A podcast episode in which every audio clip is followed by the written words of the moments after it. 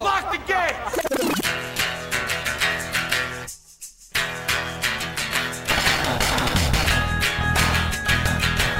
All right, let's do this. How are you, what the fuckers? What the fuck nicks? What the fuck buddies? What the fuckinistas? What's happening? I'm Mark Marin. This is my podcast. WTF, welcome to it. How's it going? Whew, man, I was away all weekend. I do, if I go away for two days, I feel like I've been on a fucking space mission, man. I mean, I guess I kind of have. Have I? Look, I I can barely remember yesterday. That's what's happening. I don't know if it's by virtue of the fact of technology, engagement, exhaustion, uh, mental. I, I don't know what it is, but each day, as it goes by, as it gets behind me, feels very far away. I think it has something to do with travel, really. That's why I'm saying uh, it, all travel is space travel. But let's not, let's not. I'm not going to mentally noodle right away. Come on, man. There's business to be had, to be taken care of. I'll be at JFL 42 in Toronto on Thursday. September 19th at the Sony Center for the Performing Arts. Sounds big, right? It is. Get some tickets, will you? I'm at the Vic Theater in Chicago on September 20th. That's sold out. I don't know why I keep saying it. Maybe it's just so I can say that's sold out. And then I'll be at the Masonic Temple in Detroit on Saturday, September 21st, which I'm excited about. That is actually in Detroit. It's not outside Detroit, it's in there, and I haven't been there before. And I've heard there's some cool shit. After Detroit, I'll be at the Pantages Theater in Minneapolis on Sunday, September 22nd. I always enjoy going there. I think we'll have a good time. I think some of the people who live there might have seen me at, at Acme not too long ago, but it's always different. It's always different with me. Like last night or the night before last in Seattle, I was battling ghosts on stage. Yeah, that happens occasionally. You're going to tell me I'm not a space traveler? Are you going to honestly look me in the eye and say, You're no astronaut? Are you going to do that? No. Listen, I have, it looks like I have more business to deal with. Uh, oh, yeah. Well, basically, it's just that I wanted to, uh, to make sure you know that all of my tour dates can find them all at uh, WTFpod.com slash tour. Uh, you'll see I've added some Dynasty typewriter dates here in Los Angeles for October 5th and 6th before I head to Philadelphia, Washington, D.C., and Boston the following week. Now, not to disappoint anybody but me, really, I do not believe we will be shooting the special in Boston. Looks like we're going to have to move that because we got to there's there's some there's some things we want to do with cameras that we can't do in there, so it's going to be it might be a different trip, it might be a different uh, we might be looking at a different uh, joint, different space, different option. I, I I I'm pretty sure about that, but I don't think that should is that going to piss you people off? I mean, is that going to be like, well, that's the only reason I was going? Marin hasn't been back to Boston in a couple years, but if I can't be on camera, the back of my head, fuck him, I'm not going but uh, I'll let you know for sure. Okay, I don't I don't know for sure. I want to thank everyone in Vancouver and Seattle for coming out. That was exciting, right? That and that is like space travel, isn't it? God, Well, let me explain. Like, okay, so last week I'm here, I'm doing the things, I'm recording, I'm doing my stuff, right? Then on Friday, I take off, I fly to Vancouver, I get there ear- in the early afternoon, I check into, I think honestly, my my favorite hotel in the world. I don't even know why. I can't explain it to you, but the Rosewood, Georgia, in Vancouver, in downtown Vancouver, is just the fucking nicest place I've ever stayed. It's got nothing to do with nothing. It's a fairly high end hotel, but there's just something about it. I think it's an old place. I think it was a renovated place.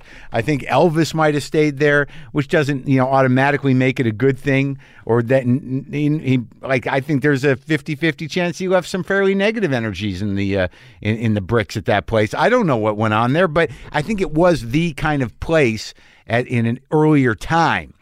But that being said, it doesn't matter. There's just something about the rooms. They're so quiet and peaceful, and there's something about the beds. And this isn't even a paid, paid advertisement. I travel to a lot of hotels, and there's just something magic about that place. I get there, I feel better. The food's okay and everything else. It's a nice looking place. I can't even fucking explain it to you, and I'm not going to say that it's it, there. They, maybe it's like uh, in a blanket of warm spirits. I- I don't know what it is. There's just something about the peace of mind to get at that joint. Maybe it has something to do with the fact that every time I go to fucking Canada, I am so relieved to be out of the psychic v- garbage that is infusing the very air we breathe in this country. Just the day to day onslaught tor- eh, torrential sideways downpour of uh, of hateful bullshit, the never-ending juggernaut that's got everyone a little a little fidgety, a little aggravated, a little nervous. It's just seeping into our pores. So maybe it's got something to do with that. Maybe I should take that into consideration. I think the first time I stayed at that place was even earlier on into this this fucking evil mud that we're walking through on a day-to-day basis. And I, I mean that in a psychic way. Psychic hot mud is what we're dealing with. So maybe just the fact that I get to Vancouver and it's a nice bed, I'm like, this is heaven, Canada. But I, you know, but it was nice. Charlie Demers uh, opened for me. We went out for some Greek food, talked it out, worked out some shit, shared some stories, got to the venue, laid it down, and it was fucking great. It was a great show, great people. Uh, love Jules Leather. They they brought me uh, Jules and Josh brought me some shoes that I'm going to wear with my suit when I have to wear my suit. Hopefully, maybe when I get to go to the premiere of the Joker movie, which won the big uh, the big uh, the big Lion Prize in Venice. I'm only in one scene, but it's exciting. Something's exciting, man. Feels exciting to me. Sort of trust you can watch still. Anyway, so that was Vancouver. But you know, you just go and I'm in I'm in Canada. We're doing the thing one night, and then I go to sleep in the fancy ho- Rosewood, uh, Georgia hotel. I wake up, have some nice breakfast, and then I go to the airport and I fly to Seattle. Seattle is the magic city of grayness. It's not light magic. It's not dark magic. It's just gray magic. Just a bunch of weird poetic possibilities and a sort of ill-defined sense of. Uh, social structure in Seattle. There's clearly a lot of tech money, a lot of nerd money, a lot of money in general, but there's also a, a kind of um wild ass progressive v- streak, nice balance of people. I'm getting all kinds of interesting people. But I performed at the Moore Theater, which is fucking haunted, man. It's one of these 19 early 1900 vaudeville j- joints. It's like it's pretty it's kind of like complicated inside, a lot of trails and paths and tunnels and shit. And during the show, I guess in after the fact, the lights were fucking going on and off a little bit. Like, you know, ghosts can go fuck themselves. I'm not a huge believer in ghosts. I'm not saying they don't exist, but generally, are they really that frightening? They're fucking, you know, disembodied spirits, folks. I mean, are they really making that much trouble? I mean, I'd like to think that the ghosts at the Moore, when they were fucking with the lights and making weird sounds, uh, stage left, that um, they were enjoying themselves. I'm going to frame it that way. You can tell me different because if they were trying to scare me, they didn't. I think they were just having a good time.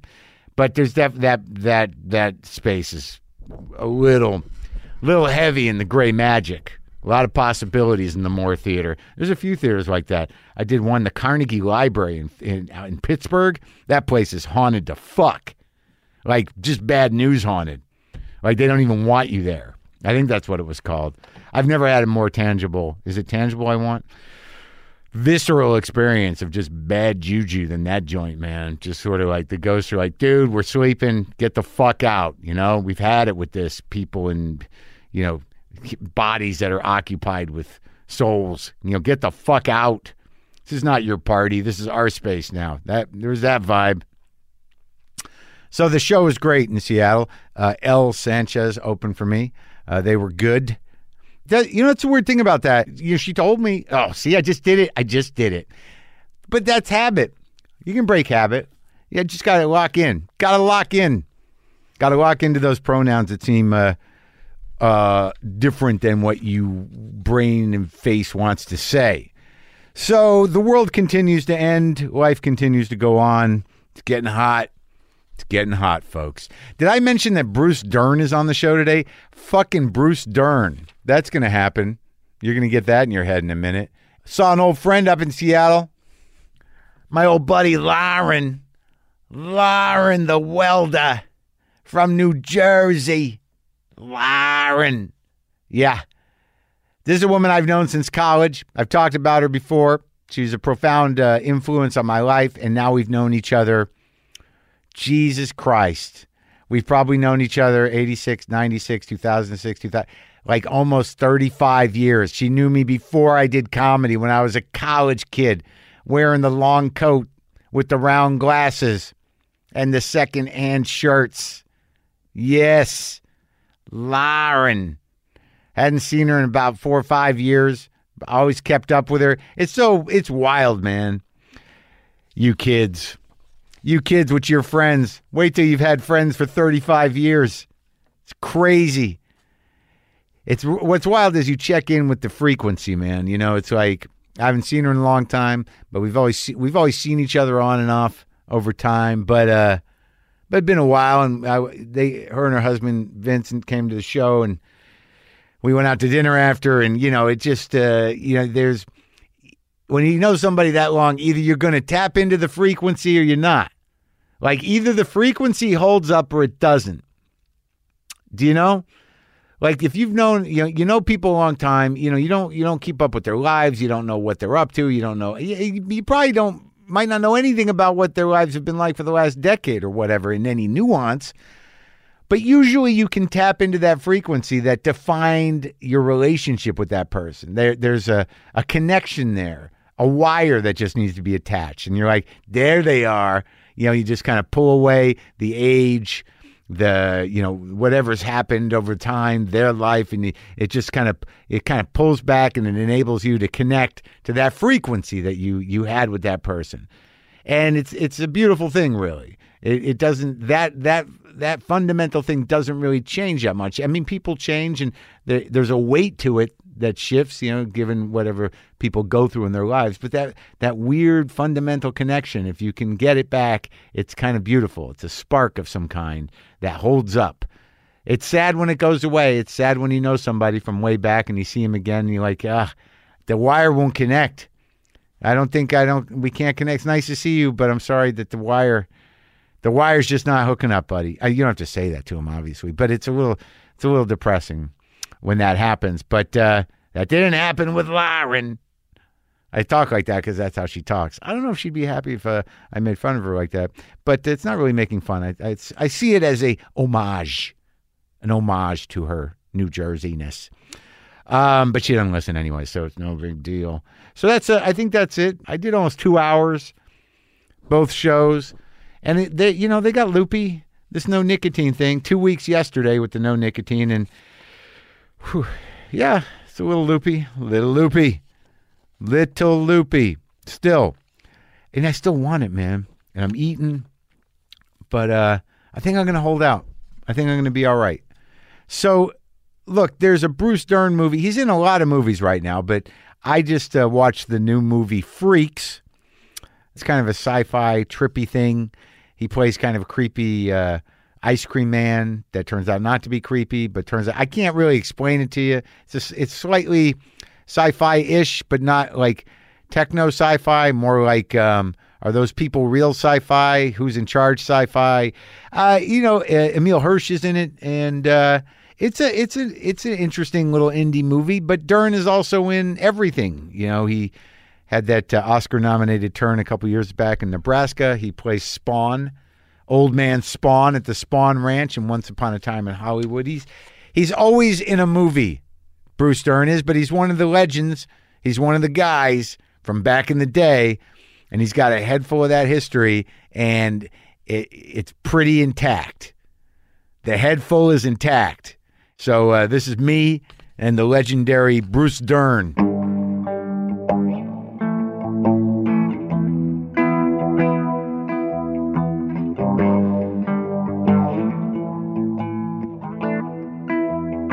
You've done, uh, you know, I, more movies than almost anybody Well, at this point. I've done over a hundred, I think. At this point, do you just uh, how do you decide? Well, uh, I'm having a string of luck in the last since the movie Nebraska. I Oh, yeah. really had a, uh, that kind of made people rediscover that I had some game, Yeah, and now it's just a question of enduring. yeah, You know, I'm 83, but uh, if I hadn't broke my hip, I'd be racing this week. But uh, racing on a bike. No, no, a, a running race. Yeah. I was a big runner in school, and I And- went to the Olympic Games in '56 at 800 meters for America. Where was the Where was the Olympics in '56? Melbourne. Yeah? Yeah. And how'd you do? Uh, I didn't make it to the final. Oh, but that's exciting, huh? Well, you have to run four races, and you Yeah. got to be in the top nine in every race. I was in the top nine and three in the fourth one. I didn't qualify for the final. but you still do it, Oh yeah, and your knees are all right. Still run, yeah, it's not my knees. The only I tore my quadricep. uh, yeah. 12 years ago. Yeah. And then last fall, running a race at the Silver Lake Reservoir, I tripped and fell and landed on my hip. Yeah. And um, And that was it. I didn't have to have a replacement. I just had to have the femur fixed. Yeah. But it's taken eight months. It's annoying, huh? But now I'm, you know, it's just, I've been sitting all day during interviews and then to drive all the way over here from Ho- Beverly Hills where we were, and just sitting in one place or standing one place. Yeah. And red carpets now are a nightmare because, uh, I mean, now that I'm, you know, lose my balance a little Yeah. bit, but otherwise I'm fine. Have you been talking mostly about this new movie Freaks, or they've been talking about Yeah. uh, Once Upon a Time? Well, today was freaks, so Yeah. I, I couldn't weasel anything in, you know. Yeah. Well, Freaks. But- I watched Freaks. I watched it. You guys. and my co-star in Emil? Freaks is Emil Yeah. Hirsch. yeah, you guys acted the shit out of that thing. Yeah. Yeah, that's right. You're both in uh, Once Upon a Time in America too. I knew. Did you know Jay at all, Sebring? No, it's a little before my time. Had you like? Well, that's what I wanted to ask you. How old are being- you? Fifty-five? exactly. Really? Yeah, exactly. Fifty-five. You knew Jay. Oh yeah. Did you know all those cats up there? I know. Bernie Sapphire was my best friend for a long time. Which one's he? Bernie Sapphire. Yeah. Oh, he wasn't in that uh, Yeah. Manson thing. He Yeah. still cuts hair. Yeah. Oh, oh the he haircut. and Yeah. Vidal uh, Sassoon were the two big guys Yeah. at the time, and then um, Jay was uh, big until '69. Yeah. he was gone, and then John Peters kind of came in and took over with uh, uh, two or three other guys, Gene Shikov, and, Uh-huh. uh, and it was like an old group. They're they're not there anymore. No, I Oh, no. mean, it's- uh, it's that whole. Uh, way of hairdressing is yeah. gone Uh, would you? would- because that was m- as much for guys as it was for girls. Oh yeah, yeah. It was a it was a big thing. There were these high style salons, and they were led by a guy, and that guy usually ended up making a brand of shampoo, right? Or Paul Mitchell. Yeah, Paul Mitchell Sebring had a brand. But do you, when when I watched that movie, because I, I'm sort of nostalgic. But did that? I- Did you saw it? You saw the film, obviously. Once upon a time in America, yeah, or in uh, Hollywood. I mean, is that the Hollywood you remember to some degree? Uh, well, that was uh, It's a smaller town, right? oddly enough uh, what Leo goes through in the movie. yeah, I went through way before I ever starred in movies. I was panicked that it was passing me by uh, in the late 60s. And that was right then because everybody was emerging. Yeah. Warren was already a movie star. Warren Redford Oates. was a movie Yeah. star. Or, no, George Beatty. fucking Yeah. Hamilton, Hamilton was a movie star. George Uh, fucking Hamilton. and we were a little, we were younger than Tab Hunter and them, Yeah. so we were the kind of the next generation. Yeah. And everybody was making it but Jack and me and Harry Dean. yeah, And uh, then uh, Jack also wrote. yeah. So he directed a movie that he wrote, and then he worked for Roger Corman all the time. Yeah. And uh, Harry Dean sang because he came to Hollywood with the American Boys Chorus. Right. So he was like kind of a country, and a good singer. Yeah, I he- mean, he if sang you all the way remember in till the Cool end. Hand Luke. Yeah. He sings that song on Yeah. the back of the truck to the Yeah. mother, and um, so that was nice. The hardest thing now is um, the guys that didn't make it to eighty. Yeah. You know, I mean, Jack's here, I'm here. Jack doesn't want to work anymore, and I don't know. His his whole theory is, you know, unless it's better than something I've done, why? you know, no, but it's, It's I good. see his point of view. Of course. you know. Hey, what what he's done it all. What does he need to show Yeah. up to help No, somebody and out he, for? He doesn't. I don't think he misses it. Yeah. The one thing he would like to do is direct, Uh-huh. and nobody ever offers him anything direct. Oh, he directed me in a movie, and And I what's won that, the Drive, he national said? film Is it- credit. yeah. I won the national film credit for it. Yeah. What was he like as a director back then? It What was, good. Oh It yeah. was- yeah, it was fabulous because he was uh, he had uh, we did it just as Five Easy Piece was open. Yeah. and uh, we did it in the summer of '71. And uh, well, not the summer. We went up to Oregon to shoot it at Mac Court, and we started shooting the day after Oregon just broke UCLA's 87 game running streak that Saturday night. So it was up crazy up there there. in Eugene. Yeah. So uh, they were just everybody was everywhere, and Yeah. then, uh, because I was a runner, Steve Prefontaine was there then. He was a great runner. Yeah, oh, but yeah. he was only a freshman in college then. Right. Uh, he'd gone to Marshfield High School, which is a couple, I don't know, twenty miles away toward the ocean. But he's already a star. Uh, he well, he broke the four minute mile in high school. Oh wow, yeah. Hello. Yeah. Yeah. I, I don't I don't keep up with running as much as I no, should. no, but I mean yeah. that was a big deal. then. Yeah, yeah, it didn't For a live it didn't live year old kid to do it. Yeah, it didn't live long enough to just tragic. But uh, Hollywood was, yeah, it was very, uh, you know, we were lucky in a way. First of all, my generation when we came, Yeah. um, When'd you come? I came uh, in '58 to Broadway. Yeah. In early '59, Mr. Kazan put me under contract. He had five of us. He Yeah. had Rip Torn, Pat Hingle, Yeah, Pat. Bruce Dern, Yeah. Geraldine Page, and Lee Remick. Uh huh. And Lee was immediately a star. Yeah. because Kazan went to Arkansas to make a face in the crowd, the movie Yeah, A Face sure, in the Crowd. Andy Griffith. And she he used the Pine uh, Bluff marching band, and Yeah. she was the head majorette, Lee.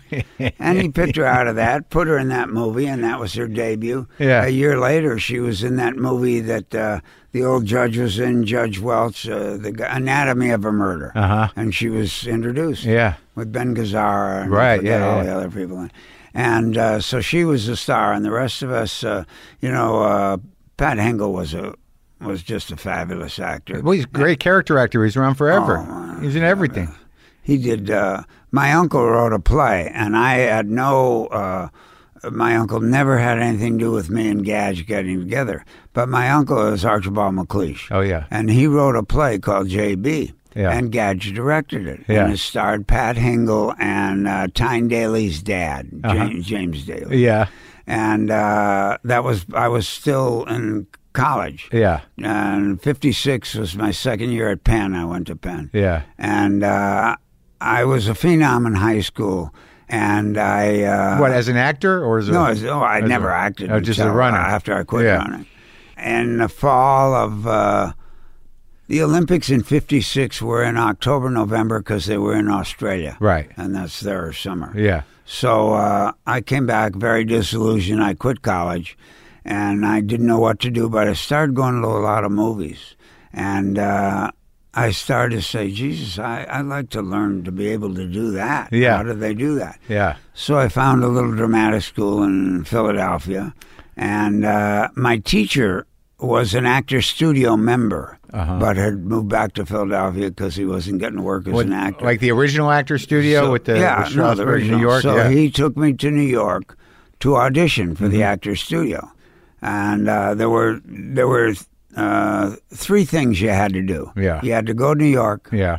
You had to try and work for Mr. Kazan Yeah. and try and become a member of the Actors Studio. Those were the three things you did. When we finally got out here, we were lucky because we still got to work with the legends. Right. So wait, Kazan came out of the group theater, the people's what was it called before the the, group studio? theater. Yeah, yeah, New York. And then it became, the, the group became Yeah, the, the Actors actor studio. Right. So okay, so you when you went to New York, did you audition for Strasberg or who was No, there? no, I, I went to New York uh, from Philadelphia. Yeah. We went right to the Actors Studio. Yep. And we auditioned. My teacher played the part of me. We did Waiting for Godot. Uh huh. and which is just dialogue back Sure, and forth. sure, you know. yeah, yeah. And so it was perfect Yeah. because I, I was I never really knew how to act, so I had no bad habits. Yeah. So uh, the night I went, because Gordon was a member, Gordon. Oh, was a, was a finals night. right, yeah. So both Gadge and Lee and Cheryl Crawford, who were the three people that ran the studio, Gadges. uh, Kazan, yeah. uh, Ilya Kazan, Yeah. Sure. and uh, Lee Strasberg, Yeah. and uh, Cheryl Crawford, Right. who had founded with Bobby Lewis the group theater. Right. And now she was an old. Uh, she uh, was the first woman I ever saw wore business suits. Yeah. So, and Kazan's wife, uh, Molly, was quite a bright young Vassar lady who was not had not crossed the street physically, but mentally she was totally across the street. Yeah. And so she was a big person in that kind of movement, but she was also arts and crafts. And Sure. One of her best friends was De Niro's dad. Oh, yeah. Who was a well known Painter. painter in yeah. the village. Yeah. And uh, so uh, So you made it right to the final audition. yeah. And and, and, all they were no, all there. So I went in, Yeah. and uh, I didn't have. I just did an audition Mm-hmm. that night, and uh, he, uh, Mr. Strasberg, said, uh, "Thank you, Mr. Dern." And Gadge said to me as I walked back with my friend Gordon Phillips, he said, uh, "I want you in my office Monday morning at ten o'clock. Okay, Yeah. you'll find my office." Yeah. And I said, okay. Uh, didn't know what he was talking about. Yeah. So when I went outside, I was the last audition of the night. Lee Strasberg came out and he said, You're in the actor's studio. You know that. Yeah. I said, How do I know? He said, We haven't seen work like yours. Huh. We'd like to kind of make you our f- our Frankenstein. Well, that's exciting. So, you're in. Uh, I said, Really? Well, what am I going to do? He said, We want you to work as often as you can here. And uh, if you have to erase names, because everybody wants to work, you only do two scenes a week, Tuesday, and two other scenes Friday. Right. And that's for 45 people. yeah. So everybody wants to work because that's what you're there for. Sure. It's not a place to learn how to act. Yeah. It's a place, it's a hospital to work on what you don't do well. That's really the whole premise of the Actors Yeah. Studio. And I'm in there, and I mean, there's Eli Wallach, and there's. Yeah. So, and I have a Maryland story too, right out of that. But anyway. She was so- there? Uh, Yeah, well, she studied privately with Lee. Right. And Paula Strasberg, Lee's wife, Yeah. and Susan's mother Yeah. um, was uh, uh, her confidant and went with her on all her locations. She was Yeah. like her acting coach, Sure. you know. In those days, a lot of people had one. Yeah. Monty Clift had one named Mira Rostova, Uh-huh. who was from the Moscow Art Theater. Oh, wow. And uh, he got into uh, trouble with Mr. Hitchcock about uh, her, but uh, that's another story. So, anyway, I said, okay, I went to Gadge's office, and he said, let me tell you what's going on with you, okay? You don't have any bad habits because you've never acted. Yeah. So we want to start you a different way than we've started anybody else because you have the same instincts that, and I didn't realize at first who he was talking about, Yeah. that Monty, Marlon, and Jimmy had. Oh, Well, wow. It's Monty Yeah. Cliff, Marlon Sure. Brown, and Jimmy. So I said, "Well, I know who Jimmy Dean is. I know, and I know, I know who all of them are. Yeah. But I'm not a movie buff. I just started going to movies last year or three years ago to really know who the Yeah. movie people were." I said, uh, "Well, what is it?" He said, "You're not into acting. You're just into being." Uh huh. So here's what we'd like you to do. The first year you're here with us, we want you to only work on scenes where you have no dialogue, Yeah. where you just learn to react and behave. You did that for a year? So you don't have the obligation Yeah. of dialogue. Uh huh. So you'll learn your instrument. We'll train your instrument. Uh huh. And and also I want to put you under contract. So Yeah. So I worked for him. Well, the first play that I did was called Shadow of a Gunman. Uh-huh. And it was a Sean O'Casey play about the IRA, early revolution, Yeah. in uh, 1917. And it was on Broadway. And it was the first time the Actors Studio had ever done a play on Broadway. Uh, the group theater did, but Yeah. never big time, big Broadway theater with big Sure. producers. Group theater did like I mean, Odette uh, stuff. Joel Shanker was our Uh. producer, and he was the head of U.S. Steel, so he's the backed it and everything. So uh, there was a guy who directed it named Jack Garfine.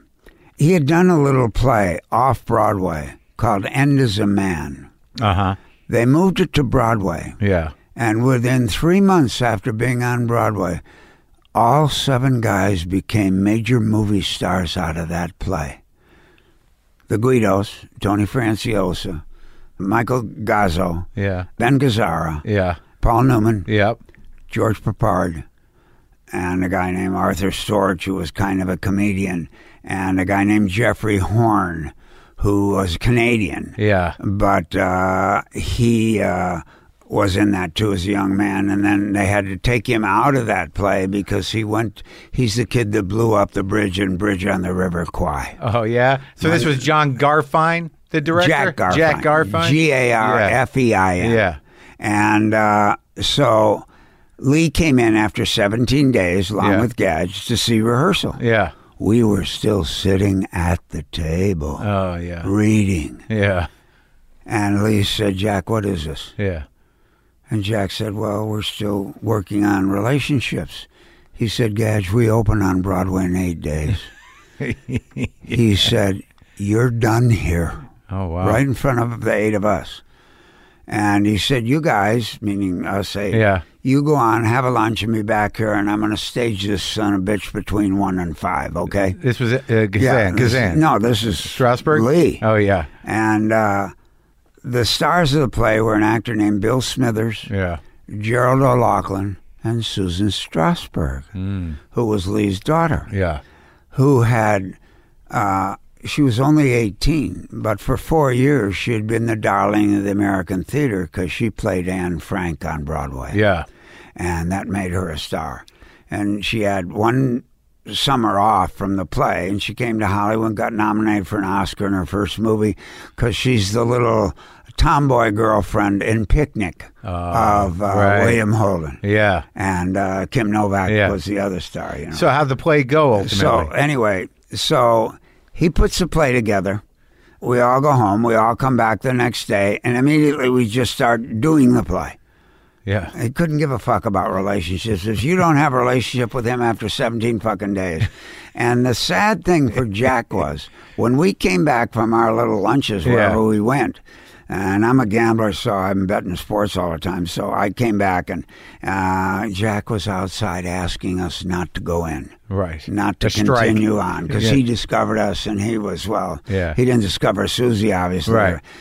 so um, we went in and uh, eight days later the play opened mrs it was a sean o'casey play and mrs o'casey had come all the way from ireland to see it Yeah. because it's a great it's about two poets Yeah. who live with a young girl and they think that they are IRA people because they're very left kind of poets. Yeah. So they want them dead. Yeah. So they just want to catch them at something. Yeah. Well, they have a friend who's on stage, who is me, who's on stage 52 seconds. And I come on and I'm all nervous and everything, and they know I'm kind of an IRI guy, but I know them because I tried to be a poet and all that shit. And uh, so I say, Can I leave my bag here and everything? And Yeah. I'll come back and pick it up tomorrow. Yeah. Okay, yeah, that's fine. So I leave. And then the next day, they pick up the newspaper and they read that uh, Daniel McGuire, I think my name was, Daniel McGuire is found dead in his loft because he was making explosives. Yeah. And the police knock on the door the minute they're reading that in the Dublin newspaper. Yeah. And they knock on the door, and the bag I left is in the corner. And they go and they say, Whose bag's this? Well, we have a friend, and he left his bag filled with bombs. Yeah. And so, Yeah. then even though I'm dead and Yeah. gone, I'm like a linchpin of the play. And Walter Kerr, um, uh, uh, there were two reviews. The, Yeah. the, the good one was from uh, Brooks Atkinson that said, you know, I'm not encouraging you to see this play Yeah. because it's the best play you'll ever see. It's not, but the work from this company on Broadway is work you've never seen before. Oh, wow. The actors are so Yeah. real and so believable, and uh, so I suggest you go see the work itself because Nice. the actor studio Yeah. has finally reared its head, and this is who they are. Oh wow. And so uh, I was quite excited about that. And that got you out here? I had a long time getting to where I've gotten Sure. and um, I'm not stopping. I, uh, they say, "What are you going to do? to Retire? Retire? What the fuck am I going to do if I retire?" And it's interesting because the first day I went to work for Roger Corman, uh, 1966. Uh, Peter Fonda, me, and Nancy Sinatra. We were the stars of movies called Wild Angels. It Yeah. was a biker film. Yeah, sure. And Nancy had just sang her song, so Yeah. that's the song in the movie. These boots are made for walking. Yeah. it's a drive-in movie. Yeah. But uh, so that's what we were doing. Yeah. My camera operator was Francis Coppola. Eh, eh, the with- focus puller was Jonathan Demi. At Corman. The prop, yeah, Yeah. There's Corman directing. yeah. this. The uh, prop guy was Joe Dante, Right. and so we all went to the University of Corman, Sure. and we were there four years because he gave us leads in movies, Yeah. and put our names above the title, Yeah. and gave us parts that were just written, you know. and, I uh, interviewed. Yeah, I talked to Corman. He's a character, man. Oh, he's terrific. So, um, You're doing TV too, right? oh, that's all I did. You know, I, I I just want all, all we want to do is get in movies. Yeah. I'm doing every episodic show. Yeah. Uh, Like all the when classics. I went to read Yeah. Once Upon a Time in Hollywood Yeah. was way back uh, in Easter Sunday of uh, two years ago. Mm-hmm. And Quentin, I went up to his house to read it. It was just him and me. And he says, sit out here and read it. And uh, I wrote this thing for you, and you should do, see it and do Yeah. it. So uh, I, I read it. He said, go out on the balcony. And then after about an hour of reading, I was, he said, where are you in the script? And I said, well, I'm at this point. Oh, well, come inside a second. Yeah. I go in his living room. Yeah. He puts on his huge movie screen my episode from Lancer. I did two Lancers. What was that? And that's who Leo is playing because the guy he's playing it with is James Stacy. yeah. And James Stacy was Lancer. Right. And James Stacy was a big television star. Yeah. So this is 68, And 69. that's yeah. And so what happens is when uh, we did this episode of Lancer, Yeah. um, and so Quentin's Once Upon a Time variation of it. So Oliphant plays that guy. Huh? Timothy Oliphant plays the guy who played plays- Lancer. Yeah. plays the Lancer Yeah, character. Plays right. Jim Stacy. Yeah. So at the end of his scene, you'll notice that he gets on a motorcycle. Yeah. Oliphant does and Yeah. drives off the set, Yeah. off the lot. Yeah. Well, two weeks after that, in real life, Jim got on his motorcycle, drove off the lot, and had an accident, and lost his arm and his leg. Huh. He was laying there. He wasn't dead.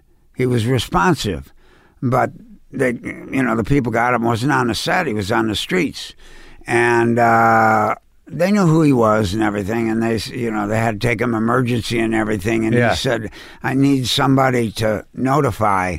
I mean, he didn't have them cut off there. They cut them off in two hours when they got to the hospital. Yeah. You know, uh, so somebody had to go out. And when he had done Lancer, it was a Disney show. Uh, they built him a huge, elaborate motorhome that he could live in out on the Disney Ranch, Golden Oak. Yeah. because that's where they shot all the exteriors of the episode. So he didn't have to go back and forth. The nights they shot out there, and somebody had to go back, knock on the door because there were no cell phones or Yeah. anything, and tell his wife th- what had happened Yeah. to him. Well, they had to knock the, uh, on the door and tell Connie Stevens that her husband had lost his arm and his leg. He was married to Connie Stevens kidding. when she was the biggest star in the world Wow. and it was all about Jim Stacy. at the- So Quentin, in tribute to Jim, Yeah. puts that in the movie. And Jim's my era. I mean, Jim Yeah. would have been a, as big a star as you could be because he was a good-looking kid. Yeah. And there was another kid at the same time named, uh, oh, what the hell is his name? Uh, Christopher Jones.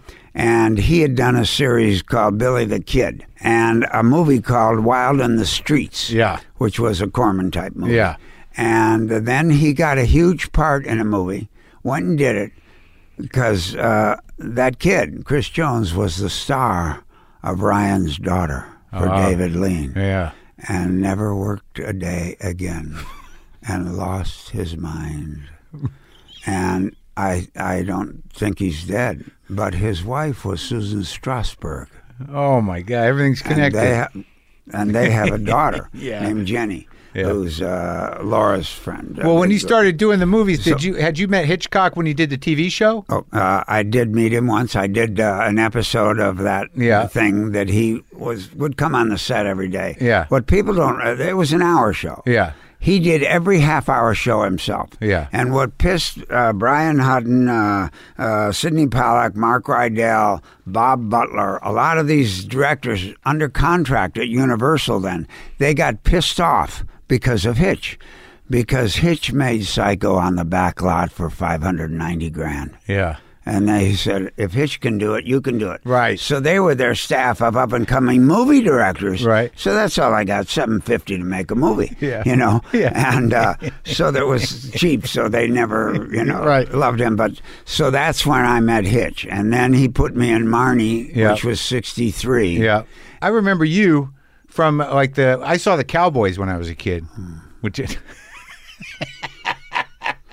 And that was The that- day I shot him, Yeah. he'd never been shot. John Wayne? Yeah. Yeah. Never shot. Yeah. Never been killed. Right. You know. so they're putting bullet hits on him Yeah. for that scene. Yeah. And I went to Mark Rydell and I said, Look, let's do something he doesn't expect. Yeah. He doesn't expect. And Mark said, Well, what is it? I said, Lay it on me. Blame it on me. Yeah. And he'll just say to you, "My God," well, I won't Yeah. go into it. But he just, you know, he'll turn on you, but you can tell him, No, it was me. And I'll say, Let's put a bullet hit in his back. Yeah. So when he walks away from me, the first shot is in his back, and he did not know it was coming. Yeah. He didn't know they'd put a bullet hit in Yeah. his back. He went down like a pro. The scene went on. Yeah. Afterward, he got up. He said, Mr. Rydell. yes, sir. Where are you from? Oh, I'm 166th in the Grand Concourse. It's up in the Bronx in New York. How far did you have to walk to see a real cowboy? And he said, Well, I was usually go down to the Strand Theater and we saw you on Saturday afternoons. Yeah. He said, Who gave you permission to put the thing in my back? He said, The guy that pulled the trigger. And I said, I did, Duke. And he says, Oh, how they're going to hate you for this. They're going to hate you so much for this. And I said, Really? Well, in Berkeley, I'm a fucking hero. he put his arm around me. He said to the whole 80 people, you know, where we, the scene where we shot him. Yeah. And he said, That's why this prick is in my movie. Because he understands bad guys are funny. Yeah. Otherwise, we wouldn't be talking about them 150 years later. Wow. They had senses of humor. yeah. They were stars in their own right. Sure. And uh, so the lucky thing for us when we came to Hollywood, we still got to work with the legends. Yeah. You can't be a legend today. I mean, come on. Yeah. There's not a soul doesn't know what you do after school. Sure. So I mean, then you didn't know anything. I didn't know Clark Gable rode a motorcycle. Yeah. I didn't know any of that shit. Yeah. And uh, so we get legendary awards and stuff, but we're not legends. Well, yeah, you were in that transition period. they were well, all that's the still point. around. They were still around and working. Yeah. yeah. I worked with him. I worked with the most enlightening guy we worked with. We did a wonderful movie you might have seen. It's called That Championship Season. Sure. Yeah. It starred Mitchum and me and Jason, I mean, and uh, Martin Sheen, Paul Sorvino, and, and uh, Stacy Keach. and you guys were the young guys, and Yeah. and, and Mitchum And, was well, the we're old the guy. basketball team. Yeah, yeah. And uh, Mitchum was the coach. Yeah. And it's a true story because that Scranton Central was a high school. Yeah. And they upset in the state championship. They had 40 boys in the high school. It's just a technical trade school where the hoodlum kids go to learn a trade. Yeah. Instead of going to jail, they're sent to the trade school. Right. Well, they could play baskets and they playing together since they were littler hoodlums. Mm-hmm. So they went and they played in the state championship. And it was Wilt's senior year at Overbrook, and he'd never lost a game in Yeah. high school in four years. And they beat him because they went four corners stall because the priest, who was their coach, who was Mitchum, Yeah. he goes up to Paul Sorvino, who was the center. Yeah. And he said on the tip off, break Wilt's nose. So he went up, he, Wilt's nose, he's out of the game. So now we only play five other guys, but they don't have a seven foot one inch guy. Yeah. And we- then you could play four corners Yeah, and true stall. story. So they just stalled all the game and they won 45 to 40. And what was Mitchum like? Uh, he had better stories than we will ever come up with. Oh, yeah. I mean, he had, you know, he had the story about uh, you saw The Godfather. Yeah. Well, that guy Harry Cohn, Yeah. who was John Marley in the movie, Right. Is uh, uh, the guy that had the horse's head Right. cut off? Well, that was Harry Cohn, Right, And from that LA. was because Sinatra wasn't. They didn't want Sinatra in The Godfather, Right. I mean, uh, in uh, From Here to Eternity, Right. And so uh, they.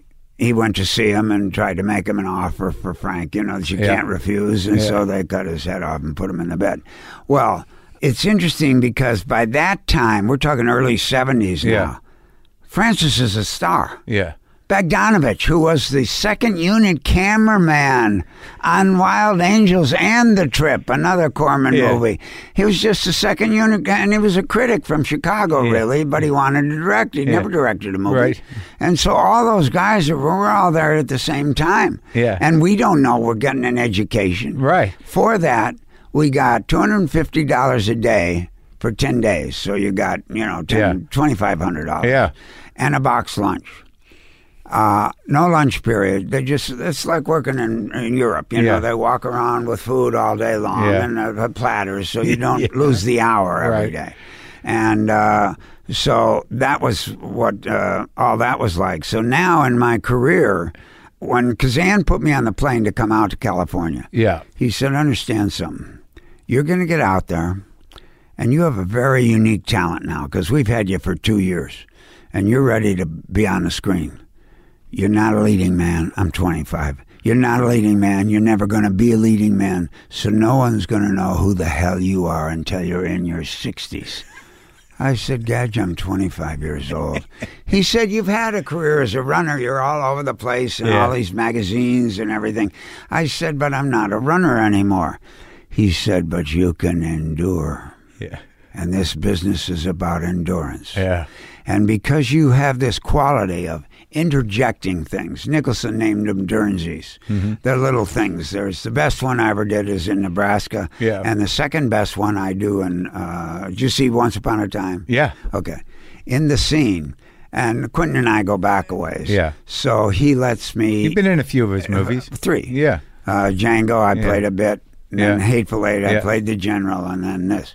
And uh, so he said, uh, uh, I go up to him, and Kazan said to me when he put me on the plane, when you get out there, never ever tell a director what you're going to do and take one, ever. Don't go up to him and say, I need permission or Yeah. I like to do this or that. Don't do it. I said, How the hell am I going to get away with that? He said, Because the director's got something you'll never have. I said, Really? What's that? Take two. so if you don't get it in one, you're never going to get it. Yeah. And don't go up and tell them because they'll hate it because it didn't come from them. Yeah. So just that was the first one. The second thing is he said, when you get out there, because of your stature, you're going to be the fifth cowboy from the right for a decade. Yeah. Live with it, endure it, but make sure you're the most authentically unique fifth cowboy from the right anybody ever saw. Never stop inventing Yeah. when I got permission to start doing it, the first time I did it in a big movie was Nicholson directed a movie called Drive, he Yeah. said. And uh, I won the National Film Critics Award Yeah. for it. And uh, Jack directed it. And uh, this- nobody ever went and saw it. They took it to Cannes, and Mick Jagger's kid cried all the way through it. So that's why Jack said no one ever gave a shit about it. you know. but anyway, so. Uh, we were walking down a hall. I played a basketball coach, and the team is about it's about a, a small college team going to the Final Four. Yeah. and we were that small college, and we used University of Oregon to shoot it all in '71 when they were in the heyday. Yeah. The day we started shooting was the night after they upset UCLA and broke their 87 game winning streak. I'm walking down the hall with my assistant coach, and two little cheerleaders come whipping down the hall. One was Cindy Williams Yeah. Oh yeah. was just a Laverne and chick. Shirley. Yeah. And the other one was a girlfriend, Mimi Michoud of Jack's, who Yeah. was a girlfriend for a while. And they were the two cheerleaders. Yeah. And uh, they were just extras in the movie. And as they went by, I just, my fingers uh, were down here, but I, I just went, Snap. just snapped my fingers twice. He cut the camera and he said, That, boys and girls, is a Dernsey. He's been doing that for a long time, but now he gave it to me and put it in my movie. Uh, he does that Yeah. but he doesn't rehearse it and he doesn't do it. Uh, he doesn't really know what he's going to do beforehand. He's in the moment. It Yeah. just happens and he brings it Yeah. out. And that's with the switch on. So you're getting the real deal. So now we cut to years later. And I go to Ale- Alexander Payne said, You know what? I don't have a Dernsey in my movie. he knew about it. Because he writes pretty good. Sure. You don't need to put Dernseys in, Yeah. you know. Yeah. And so I come to him and, Did you see Nebraska? Mm-hmm. Okay. We go up into my old house after the dinner where she tells everyone to go fuck themselves. Yeah. You know, we drive to the old house and we go upstairs and we look into a bedroom. And it's uh, my old bedroom. And Yeah. the wife says to Will Forte and Odenkirk, the two brothers that are with me, uh, sons, and they say, uh, she says, this is Woody's room.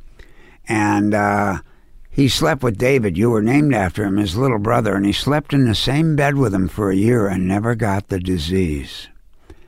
And Will turns to me and says, You remember that, Dad?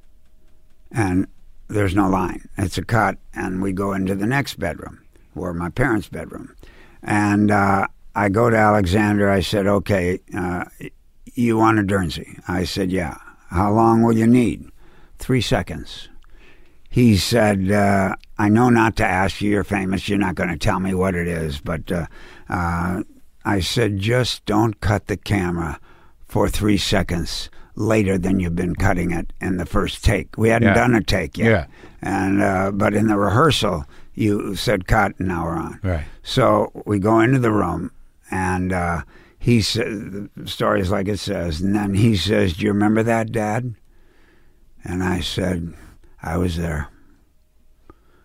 And Alexander said, I can't write that. It just happens. so we get with Quentin on the Hateful Eight, Yeah. and I throw in a couple of Dernseys, Yeah. and he just lets them go. Yeah. And then finally, I uh, put a Dernsey in. And uh, it's where Sh- Channing Tatum's about to kill me. He's got the gun on me. Yeah. And then uh, he doesn't do it. He said, Good answer, old man, and puts his gun down. And I told Quentin, "Now, Give me a second there. He said, Dernsey. I said, Yes. And uh, so he says, That's quick thinking, old man. And you're okay. And I said, Thank you. Because he's saving my life Yeah. and uh, well, I won't say the names, but two of the combatants with me raised their hands and said, "Why does he get to say stuff that's not in the script?" Yeah. He says, "You don't do that." He says, "We could do that." No, you can't. I've had each one in five movies. You can't do that. You don't do that.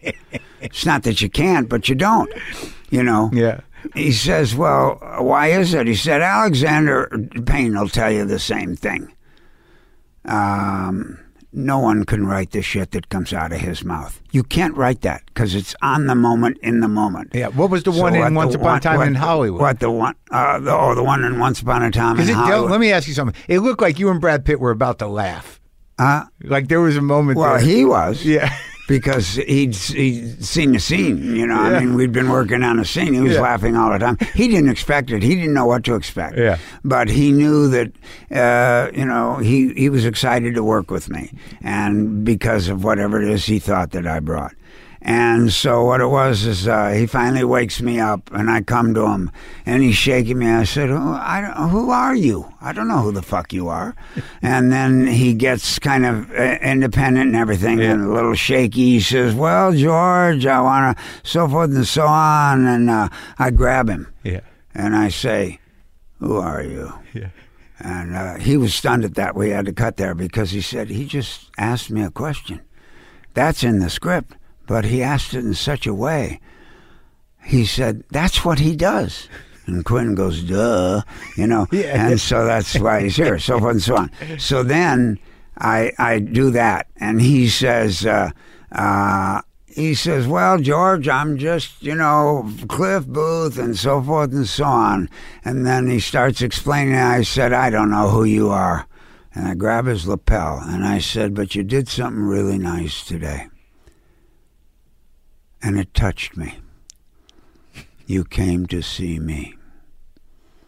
That was not in there. yeah. Well, it took me 45 years to know that that would be okay because you don't do that.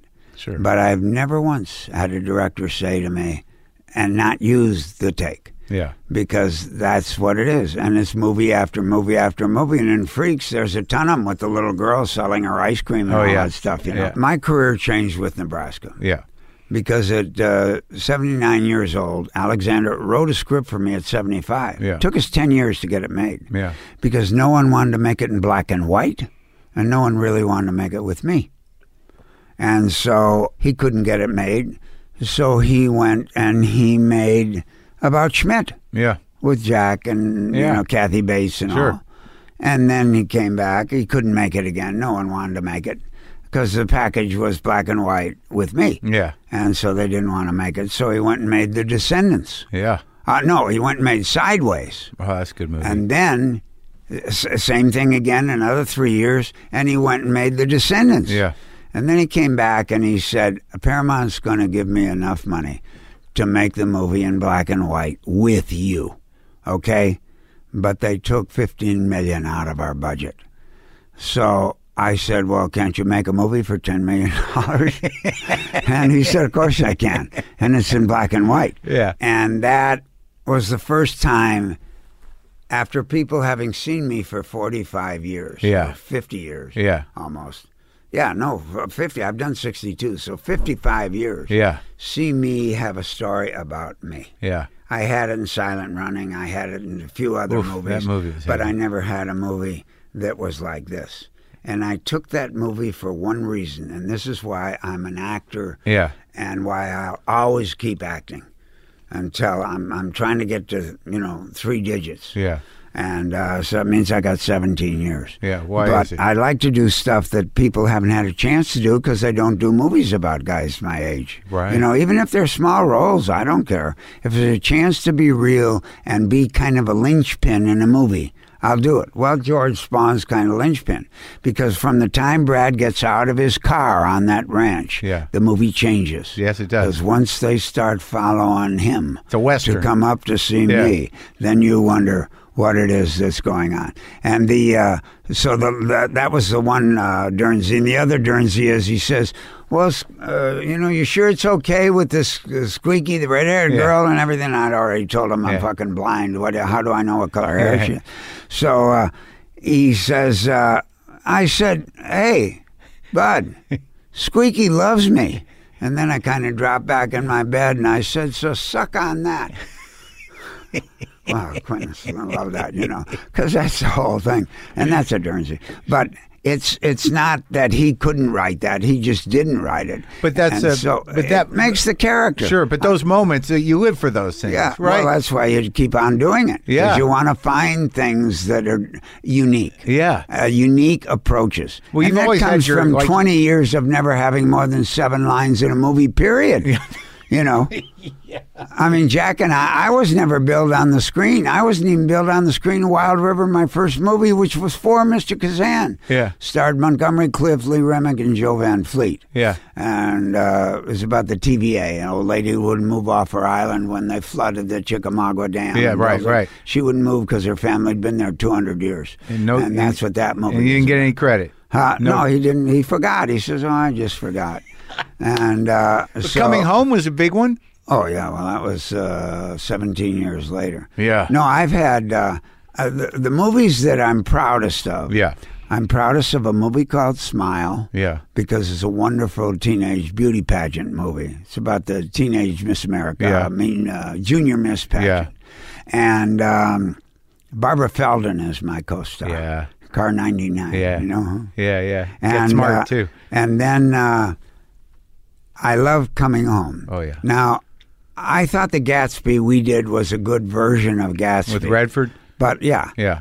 And uh, Redford, Mia, me, and Sam Waterston. Yeah. We were the four people. And uh, I love Walter Hill. Oh yeah. So I like The Driver yeah. because it's a good movie. Yeah. and Ryan is very good in it. Yeah. you know, and everybody, no one has a name. I'm the, uh, he's the driver. I'm the detective. She's the player. He's you know so forth and so on. That's Walter Hill. And people say, well, you know, but what's he really done? He, he never does anything that's funny or anything. I said, cut off. What are you talking about? Shut the fuck up. Yeah. He directed 48 hours. Was Yeah. that funny? Yeah. Wonderful. Guy. What about uh, uh, They Shoot Horses? Very, very good. I mean, Yeah. it's another one uh, that I was in. Early And- Pollock, he's great. and it- his second movie. Yeah. Do you And love him? uh, I had done his, no, it was his third movie. His second movie I've been to was called Castle Keep. Yeah. Starred Burt Lancaster. And listen to this cast Patrick O'Neill, uh, Michael Conrad, Yeah. Pe- Peter Falk, Tony Yeah. Bill, Bruce Dern, Scott Wilson, James Patterson, Jean Pierre Amont. And Marty Baum uh, produced it for Yeah. Seven Arts. But Gig Young won the Oscar for it. Yeah. And uh, Oh, yeah, this is a great part. Ah, yeah, he was one of yowza, yowza, yowza. But the, Pollock, Pollock was a good actor, too, I thought. Yeah, well, he was good in Tootsie. Yeah. Well, it's great that you're still anyway, working. you've, you've been wonderful. I mean, the homework you've done and uh, your face, your enthusiasm. I mean, you just draw shit out of me. You know, yeah. so I appreciate it. uh, Well, thanks for talking. I feel like we could I do a wrote a whole- book. Yeah. uh, eleven years ago. It's all in there. It's called "Things I've Said But Probably Shouldn't Have." well, yeah. And uh, John Wiley and Sons produ- uh, published. Well, the whatever book. we didn't cover, I'll just read aloud at the Uh, beginning. uh, well, uh, read it because what is good is I didn't change a name. yeah. Every name is the same. Well, you're great, and I've always been a big fan, and Oh, it, and now I understand you a little better. Well, I, I you know, I, uh, I'll, I'll tell you a little anecdote I Yeah. like. My daughter Laura. I to- I talked to yeah, her. Oh yeah. Yeah, I like and it. her mother Diane Yeah. Ladd are the only family in the history of this business to all have stars on Hollywood Boulevard. Hmm. Other families, but never mother, father, child. Hmm. And uh, there's eight Oscar nominations there. Hmm. And Diane and Laura both nominated Best Actress, Best Supporting Actress from the same movie. Mm-hmm. And saw it's that one- movie. It's called Rambling Rose. Yeah, beautiful. And then again in Wild at Heart, but Diane got nominated, Laura didn't. Yeah. But Rambling Rose was great. You know, Duval and Diane. Yeah, oh, are yeah, it's married, great. all It's right. great. Yeah, yeah, yeah. And uh, so I'm very proud of Laura. She's done good. Diane, you know, she still has a career and she still works a lot and everything. But uh, I, uh, I enjoy when somebody, the only other guy who's done as almost as good homework as you, not quite as good, is Michael DeBar yeah. because he has a show similar to this. Oh, does he? Which he does in England, drive time. Uh huh. So you're on the phone, and Oh, the yeah, people yeah. are driving to work. Yeah, sure. And you're at eight o'clock at Yeah. night, and they're on the way to work. And he's very good too. And when he first interviewed, I didn't have a clue who he was. Yeah. And I didn't realize he was big stuff. Yeah. I mean, he replaced Sting Oh, and the police, and then went on had a big career of his own. And his wife wrote the book. I am with the band. yeah.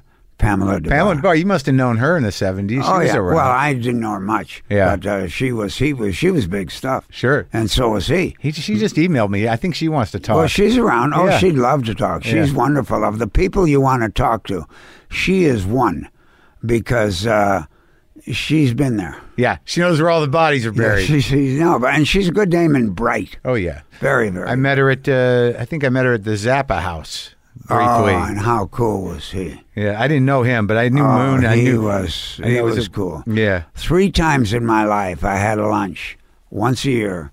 Uh, once in uh, one year, then it was three years for the next one, then the next year it was so on. Four years we had uh, three lunches. Five Yeah. years we had three lunches.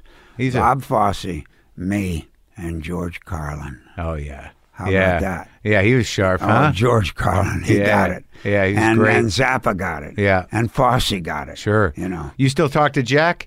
Uh, occasionally, yeah. Yeah. I, I mean, he calls me, you know, a couple times a year and says, "You want to go to the basket and everything?" And I said, uh, "I don't know. Can I go in the limo?" yeah, darn sure. Get on over here. Come on, go down and see. I, I'm sure I'll get a call this year because he wants to see the two guys together, you know, Yeah. and see how they perform. But I love him. He is. Uh, he did something for me. It's the last thing I'll Yeah. tell you. We did a movie. It's a very good one. I'm proud of too. I forgot called The King of Marvin Garden. Oh yeah, yeah, and that's one. That's a Rafelson movie. yeah. And uh, How's he doing, Bob? You talk to him? Uh, he's he's in Aspen. He's he's okay, okay. but he's uh, It's tough. Yeah. But he's a great interview, but I don't know now. Yeah, I you hear know. you. But Yeah. he's a, such a good guy and such a good director. Yeah. And Marvin Garden's a good movie. In the movie, there's a scene where we crown. I live with two women, Ellen Burstyn and this girl, uh, Yeah. Julianne Robinson. And Jack is my brother. And Yeah. I have him come visit me in Atlantic City to start a dream about gambling. This is before gambling was there. Mm-hmm. The last shot of the movie is the wrecking ball hitting the Tremor Hotel. Yeah. For real, because that was our last day of work there. Yeah. The day they brought it in. And uh, so Jack sings the Miss America song. Here she is. And we give her the little crown, and I'm out driving this little golf cart that we're going to drive into the place and out of. Yeah. The whole place is empty. Yeah. Seats 28,000 people. Wow. They used to play indoor football there. Yeah. You know, CW Post used to play home games here. And so in Atlantic City. So uh, we're uh, he's finished. She's got the Miss America crown. I pull the cart up, the golf cart, and uh, Jack climbs in next to me, and I'm driving. He's next to me, and Julianne gets in the back seat. And Ellen Burstyn's running because the car's going maybe two miles an hour. Yeah. And she grabs the seat, gets on, and falls off. Jack, I stopped the car immediately. He put his hand on my arm and he said, Are you all right? Friend for the rest of my life. I mean, Yeah. he knew that what I was going through was just as important as what she was going through. Yeah. But I was the perpetrator, so to speak Right. and that made me uh, forever indebted to him. I mean, I just, he's a class act. Also, he's as good a partner as I've ever had in movies. I've had some good partners. Oddly enough, Robert Shaw was a pretty good partner. Oh, he's And great. he's, Robert Shaw was Yeah. the captain Yeah. in Jaws. Great, great actor. Yeah. And this was in Black Sunday where I had to blow up the Super Bowl. Yeah. I had to kill John Wayne, and two years later, I blew up the Super Bowl. I mean, get away from that in a career, you know. Thanks, But, man. Uh, thank you, and thank you for having me. I You bet. appreciate it. Wild, right? That was wild. Fucking Bruce Dern, man. Bruce fucking Dern. Loved it. Loved that talk. Glad we made it up the stairs. Didn't know if I was going to get him down. Uh, the movie he's in right now, aside from Once Upon a Time in Hollywood, is Freaks, which uh, opens in theaters this Friday. I'm going to play my Stratocaster straight in to the uh, dirty old man amp 58. 57, 58 Fender Deluxe through a classic Crybaby Wah Wah pedal. That's all that's happening here. Okay?